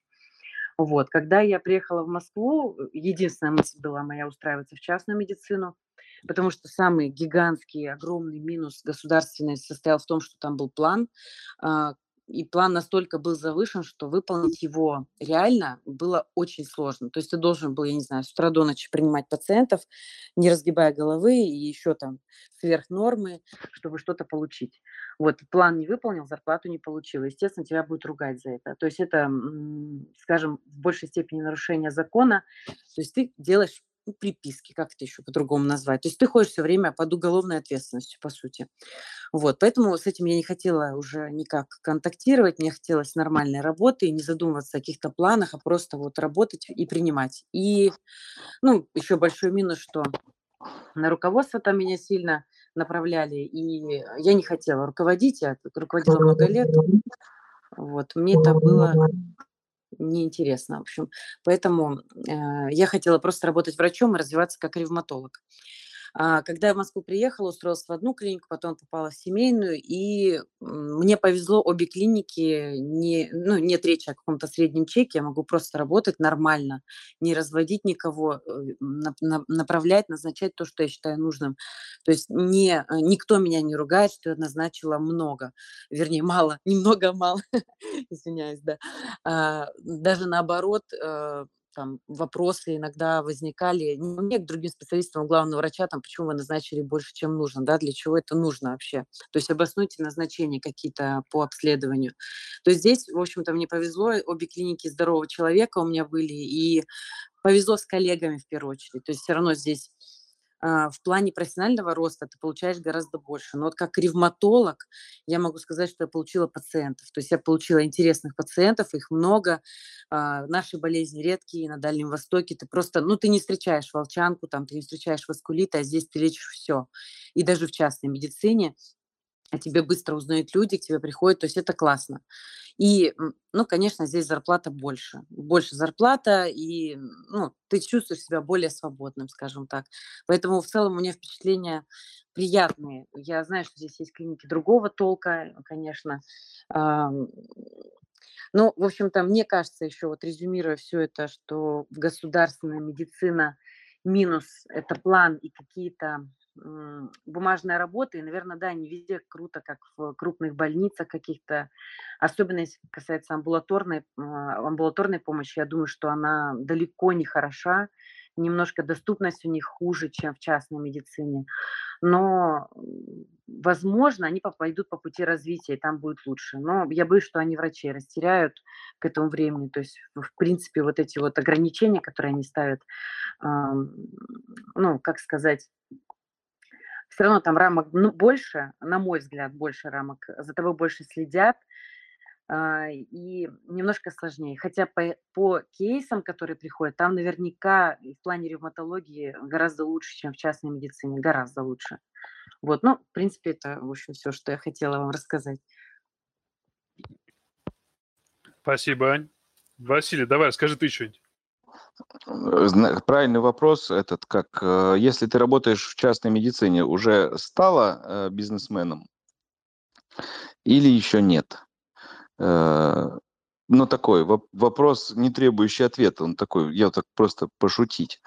У меня четко сложилось впечатление следующее. Мне кажется, частная медицина ей однозначно однозначно стоит заниматься, это однозначно путь, путь хороший. Я единственное, что, э, наверное, порекомендовал бы людям, которые только планируют что-то там э, в своей жизни э, мыслить о, о своей карьере, подольше поработать в ГОСе. Вот сколько можно поудерживаться в ГОСе, настолько там надо посидеть. Как Аня сказала, кейсы, которые вы увидите – они до вас не дойдут на э, частной медицине. Но редко где э, будут заниматься, и особенно если это какая-то там у вас необычная специальность, по большому счету э, какой-то там серьезной офтальмологии или еще что-то, вы заниматься, наверное, не будете там, где травма глаза от того, что медведь в тайге ударил лапой там и так далее. Реальные кейсы, кстати, из э, первого меда, то есть э, госпитальные такие, да, этого не будет. Будет просто э, прочитайте верхнюю строчку, нижнюю строчку, ну вот вам очки на э, такое-то количество диоптрий. Э, ну, будут проскакивать э, грустные там какие-нибудь еще истории, ипохондричные пациенты, и вот это вот все. Все мы это прекрасно понимаем. Поэтому государственная медицина э, это очень хорошая опция, как мне кажется, э, молодому специалисту заручиться таким мощным клиническим опытом. А дальше, а дальше он просто найдет, э, где ему интересно э, и что ему интересно делать. Вот и все. То есть подкрепить свое признание клиническим опытом и понять, что но даже, реально... Э, но даже если ты спросишь доктора Тео, да, он скажет, что его профессор, на которого его ментор, да, э, на которого доктор Тео равняется, несколько раз в неделю продолжает работать в государственном госпитале, э, где ведет прием в соответствии там с той системой здравоохранения, которая там принята в Сингапуре, там, я не знаю, как там это устроено, платная она, не платная. И несколько раз в неделю он ведет частный прием, э, где уже принимает тех людей, которые, в общем-то, идут к нему по частной. Он известный профессор, там, всемирно известный, ла-ла-ла. Поэтому э, если врач садится, там, а если анестезиолог садится на а, пофол для того, чтобы делать просто э, а, анестезию при колоноскопии, ну, сами понимаете, там, три года, четыре года такой работы, и, в общем-то, как бы он уже из обоймы анестезиологической, он уже выпал. Ну, по крайней мере, мне так кажется. А, да, Если, так и есть. Ну, ну, как бы, при, при всем, при, он будет зарабатывать свои там 170 тысяч на этом пофоле э, комфортно, два раза в год у него там кто-нибудь посинеет, он немножко посидеет, но ничего плохого там как бы глобально-то не случится. Поэтому как-то вот от такое. Если хочется при этом каких-то серьезных кейсов, там, э, перитонит, упало давление, обрулилось, там, полвечера там э, разруливали, как этого больного там взять, сложные какие-то там истории, ну, конечно, ну, ну какой, как, какая частная медицина способна играть в такие игрушки. А, кстати, вот как раз из, э, это же была такая, одна из э, таких хороших, очень крутых вопросов, очень умных вопросов от э, бывшего руководства EMC. Сколько вы назовете частных клиник, в которые можно позвонить и сказать, у нас неизвестная проблема, у нас очень плохо человеку, он, не знаю, без сознания, мы едем к вам. Сколько людей вам на это скажут, давайте ждем. Я думаю, что вот, не очень много. Вот, вот и весь ответ про частную медицину. И то, чем там надо заниматься, да, то есть никто не будет, да ну нахуй, какие-то там, что там отруливать, то есть часть людей э, на компетентном уровне, э, ну, в Москве их не так много клиник, которые на, не страшно, не страшно э, попасть. Есть, конечно, всякие упыри, э, в которые лучше не ехать, но которые вас возьмут с такой проблемой. А вот на таком уровне, чтобы не стыдно, чтобы отвести своего родственника, ну, в общем-то, их не так много, этих клиник. И это вот все вот про частную медицину. Ну, я, наверное, отчасти соглашусь, что сейчас просто ты правильно заметил то, что сейчас пошел рост частной медицине, и народ понимает, что надо играть в долгую что надо... А чтобы играть в долгую, тебе нужен хороший бизнес-план. А чтобы у тебя был хороший бизнес-план, тебе нужно реализовывать, тебе нужен хороший народ.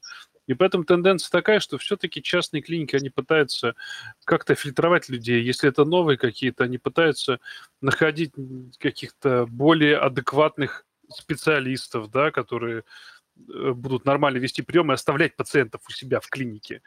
Это опять же, вот Аня правильно сказала, коллектив – это очень важно. В частных клиниках мне как-то, ну, может, везло, я не знаю. Везде, куда я не прихожу, везде офигенные ребята, с которыми приятно общаться, которые, э, с которыми ты растешь. Ты прям растешь как врач, потому что они тебя приглашают посмотреть что-то, ты у них чему-то учишься, они у тебя. Я не знаю, насколько в ГОСе это развито, насколько вот такое вот чувство, опять же, вот этого братства, насколько оно там развито. Но, Вася, вот ты говоришь, у тебя прям ого-го это все в коммунарке. Но я, Антон, я же еще такой человек скользкий, сам понимаешь, да, то есть я со змеей дружить-то буду.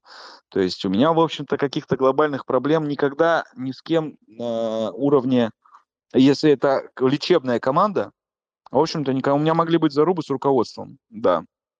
Это, ну, так, так, такой уж, в общем-то, я.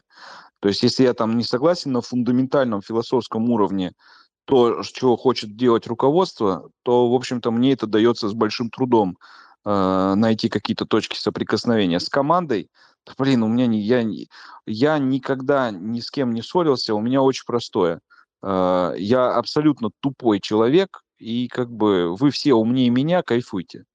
Я с вами территорию не делю, даже на той территории, на которой я с вами практикую. Вы умнее, кайфуйте, все, расслабьтесь.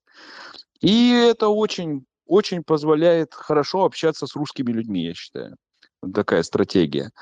А, поэтому у меня, в общем-то, ни с кем, вообще ни с кем нет проблем. То есть даже люди, которые внутри коллектива, в котором я работаю, считаются людьми проблемными, блин, у меня нет с ними проблем. Вот, вот так вот случилось, что вот лично у меня с ними вообще великолепные отношения. Поэтому... Ну, ты тут про, про русских заговорил, нам руку тянет наш коллега из Израиля. Я хочу ему дать слово. Э, так, прошу. Я... Добрый вечер.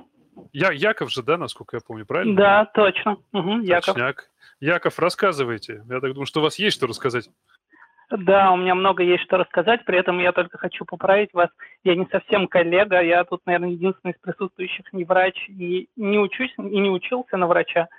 Я как раз занимаюсь бизнесом в сфере медицины, но поскольку я занимаюсь бизнесом в сфере медицины с 2011 или 2012 года, то я как раз знаю, как, как очень хорошо, как относятся израильские врачи к, к вот этому вот к этой дилемме э, призвания или деньги. То есть как они, как, как они относятся к финансовому вопросу. Теперь э, я хочу разделить э, мнение, которое уже, по-моему, все высказали, начиная с доктора Кукаичка и потом просто по очереди, что врач – это такой же человек, как и любой другой, поэтому есть врачи, которые прям совсем ради денег и только ради денег. Есть на этой шкале другая сторона. Врачи, как кто-то из вас рассказал, котором свои же друзья просто находят работу, потому что такой святой человек, что он не задумывается о деньгах. Э, вот ровно вся такая шкала, шкала, всю ее я наблюдаю эти 10 лет. Э, и это главное, что удивительно, это по моим наблюдениям, а как бы я лично знаком ну, с очень большим числом, я не знаю сколько там, десятки, сотни врачей, э, сотни. Это никак не связано с э, положением врача в иерархии, с его зарплатой, у, нас, по крайней мере. Но тут надо сказать, что э, э, это не связано с зарплатой. Имеется в виду, что даже врач, который, в принципе, не очень много получает, он уже нормально получает, чтобы все-таки не думать о пропитании. Ну, так, средняя зарплата врача в Израиле это где-то около 6 тысяч долларов. Вот я специально посмотрел сегодня перед чатом, перед вот этим общением. И, притом это где-то в два раза больше, чем средняя зарплата по стране средний врач, он в принципе не должен думать о хлебе насущном так, что прям уж совсем. Правда, у нас цены раза в два выше, чем у вас, учтите. Вот. Но думать не думать, а всегда хочется больше, да, даже если ты зарабатываешь очень хорошие деньги, ты хочешь зарабатывать еще чуть больше хорошие деньги. Ты хочешь летать в отпуск не два раза в год, а четыре раза в год, или там ты хочешь не такую машину, а машину получше. И поэтому есть врачи, которым ты, еще раз, да, я занимаюсь бизнесом от медицины, э, медицинский туризм, соответственно, и клини с клиницистами, с хирургами. И есть врач, которому ты звонишь и говоришь, доктор, вот есть такой-такой пациент, как бы нам нужно... И он говорит, конечно, сейчас готов все сделать, о деньгах поговорим позже. А есть, это одна, да, сторона шкалы, а есть другая сторона шкалы, где только деньги, только, только хардкор. Э, Еще раз, это никак не связано с качеством врачей. Есть супер крутые врачи, которые, у которых супер высокий ценник и которым ну, просто не подойти.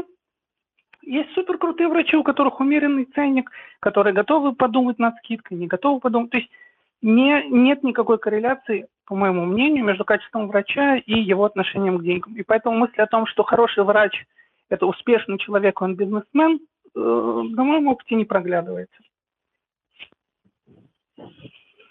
Спасибо за мнение. Я в целом тоже соглашусь, что есть, э, ну как-то вот такой прям прямой взаимосвязи. Хороший врач, богатый человек, хороший врач, супер бизнесмен и так далее. Вот. Ну, не наблюдаю я. Вот реально не наблюдаю. Знаю коллег, которые да, но вот overall масса, в общем-то, нет. Еще раз, надо понимать, что они обеспечены в данном случае, им не, не надо особенно беспокоиться. Но вот когда они обеспечены, некоторые как бы с этого момента делают развитие куда-то в более профессиональную сторону, некоторые в более денежную сторону. Каждый выбирает уже себе приоритет. Одно, одно другому не мешает, они могут пытаться чуть-чуть тут, чуть-чуть там, как бы кому что нравится. Я говорю, для меня хороший пример, когда очень обеспеченный врач, очень известный хирург, э, может спокойно выехать там на две недели в какую-то область э, и организовать там массовый прием людей, да, то есть э, отрулив несколько там сложных операций и так далее, без копейки вообще денег. То есть у меня несколько пластических хирургов такой э, занимается практикой, несколько онкологов, хирургов занимаются такой практикой. И мне это абсолютно понятно, это вообще вписывается во все. При этом в Москве эти люди стоят очень дорого. Очень дорого. Ну, тут И... еще надо как бы понимать, что это, прошу прощения, перевод, это как такая пирамида Маслоу, да?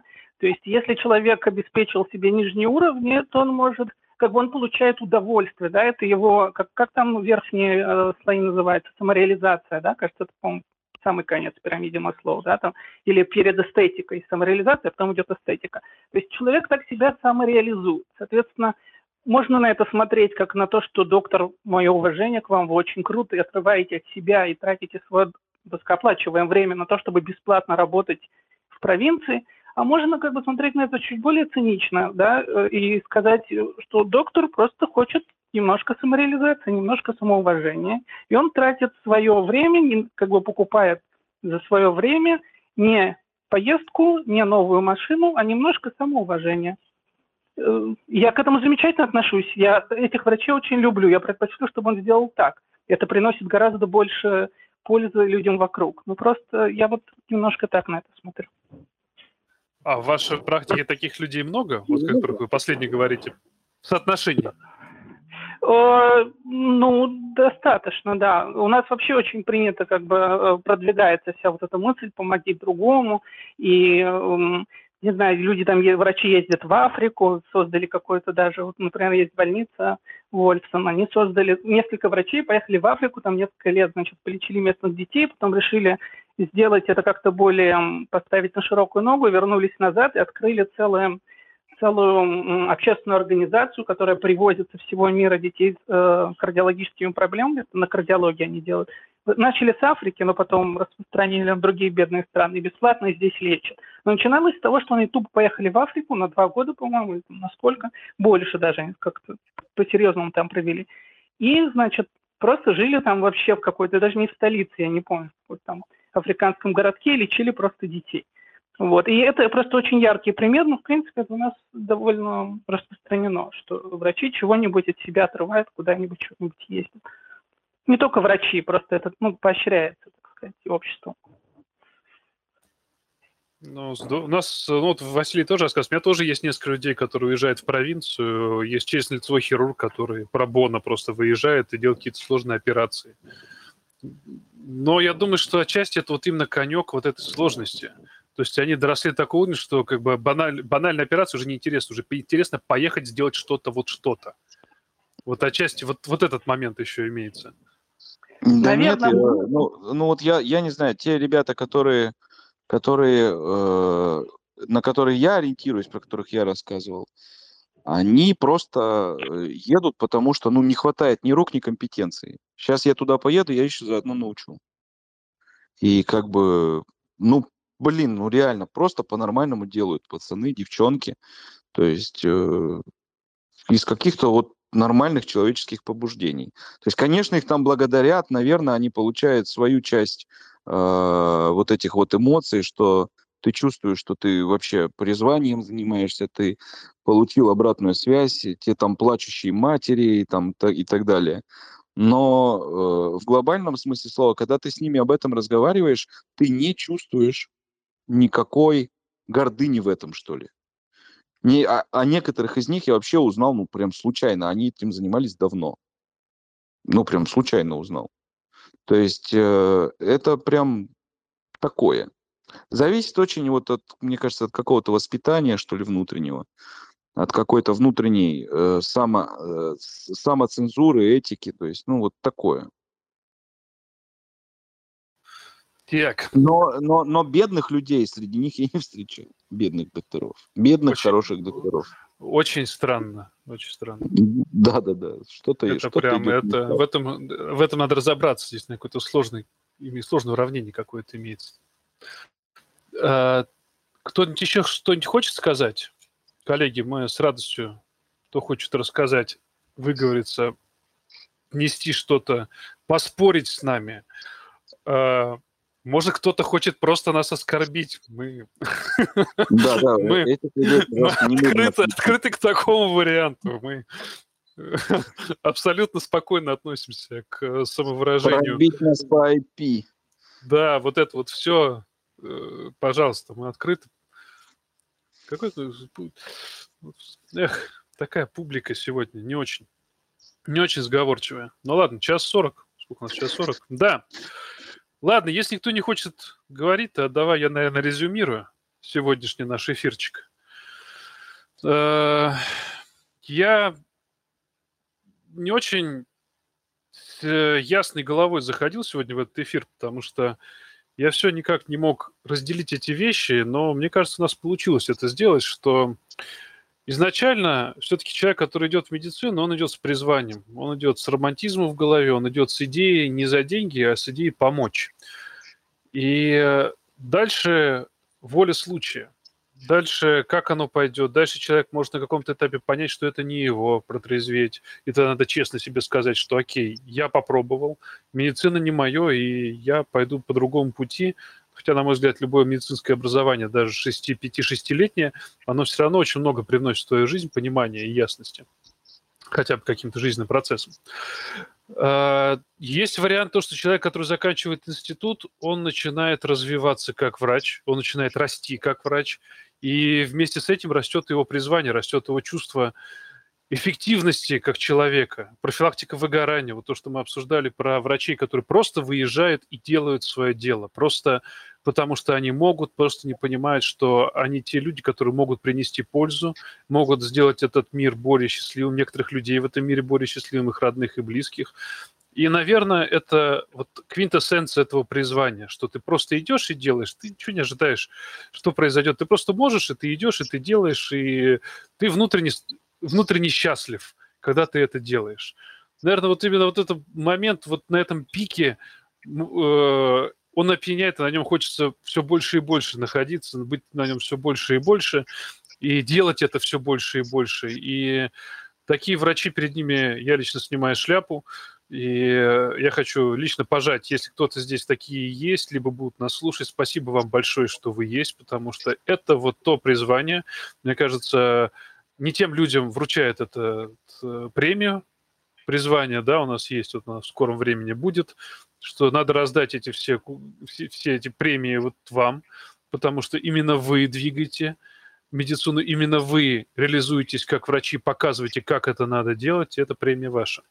Есть другая сторона медали, когда врачи больше за деньги, врачи больше за материальные благи. И, наверное, в этом ничего особо нету плохого, да, потому что когда человек хочет реализовываться не через свои деяния, а через материальные благи, тоже вариант самореализации, его надо принять, понять, и если этот человек хорош в своем деле, он просто хочет за свое хорошее дело денег, его выбор.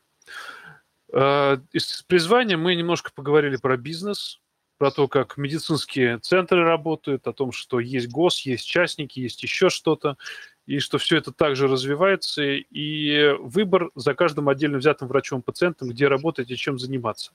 Наверное, проще всего начать с государственной медицины, потому что это реальный полигон. Вы можете отточить свои навыки, вы можете увидеть что-то, что вы не увидите никогда, вы можете э, не беспокоиться за финансы пациентов, которые приходят и на широкую ногу лечить их так, как вы посчитаете нужным. Эти вещи не так реализованы, конечно, в частной сфере – куда вы можете прийти после своего развития как врача, получив определенный базис, ступень, твердо став как специалист на ноги и делать то, что вам больше всего нравится, и, возможно, в госмедицине вы поймете, что вам больше всего нравится, и уже профессионально практиковать это в частных центрах. Ну или продолжать практиковать в ГОС и выезжать куда-то и показывать мастер-классы тем людям, которые не поимели честь получить такое образование тот навык, который есть у вас. Наверное, как-то так. Вась, есть что добавить? Нет, очень хорошо резюмировал Антон. Добавить особо нечего. Лаконично и четко. Э, не стоит бояться ни того, ни другого э, сектора медицины, потому что, в общем-то, если вы воспитанный и нормальный человек, везде вам будет дорога, везде вам будет сопутствовать удача, успех. И иногда для вашей специальности, в зависимости от того, что вы выберете, потребуется больше времени, ну, какая-нибудь кардиохирургия, в общем-то. Всем известно, что это занятие, которое раскрывается иногда и после 40. Для какой-то иной специальности, э, в общем-то, раскрыться вы сможете раньше. Но главное просто не терять вот это ощущение любви, с которым вы занимаетесь э, медициной, найти для себя что-то выше, чем просто материальное благо, и тогда именно это чувство будет вас вести там на новые семинары образовательные, делать вас специалистом, позволять вам э, встречаться с интересными людьми, пациентами. Ну и похоже, что какая-то такая вот тактика, она ходит неподалеку от понятия профессионального счастья, которого, в общем-то, наверное, всем мы, всем мы вам и желаем. Да, ребят, спасибо большое, что слушаете нас, спасибо большое, что включаетесь в беседу. Э, Яков, спасибо большое, что вы так уже постоянный наш слушатель. Э, рассказывайте, как у вас происходит в Израиле, потому что мне кажется, вот на этом таком международном, межнациональном контрасте вот это все наиболее четко и ясно постигается. Так что вам отдельно благодарность за то, что включаете. Спасибо. А мне приятно слушать, сравнивать и тоже рассказывать. Вот, мне кажется, в этом весь самоцель этих всех эфиров, чтобы мы со всех сторон смотрели, со, со скольких возможных сторон вот это вот, на, смотрели на проблемы, раскрывали их, и тогда, мне кажется, всем становится немножко яснее, спокойнее жить, при, жить и приятнее практиковать медицину. А, друзья, еще раз благодарю всех, кто нас сегодня слушал. А, я напоминаю, что эти подкасты, они у нас записываются, мы их все будем выкладывать постепенно после обработок. И э, мы хотим больше практиковать ответы на вопросы. Сегодня у нас было всего два вопроса. На следующие подкасты мы будем анонсы выкладывать чуть пораньше. И, возможно, если у вас созреет какой-то вопрос в дискуссию, просто напишите, мы их будем собирать и также будем разбирать в процессе, не только пускать внутрь, чтобы народ общался, но и будем разбирать, что народ нам пишет. Так что спасибо всем еще раз. Пока. До следующей среды. Пока, ребят.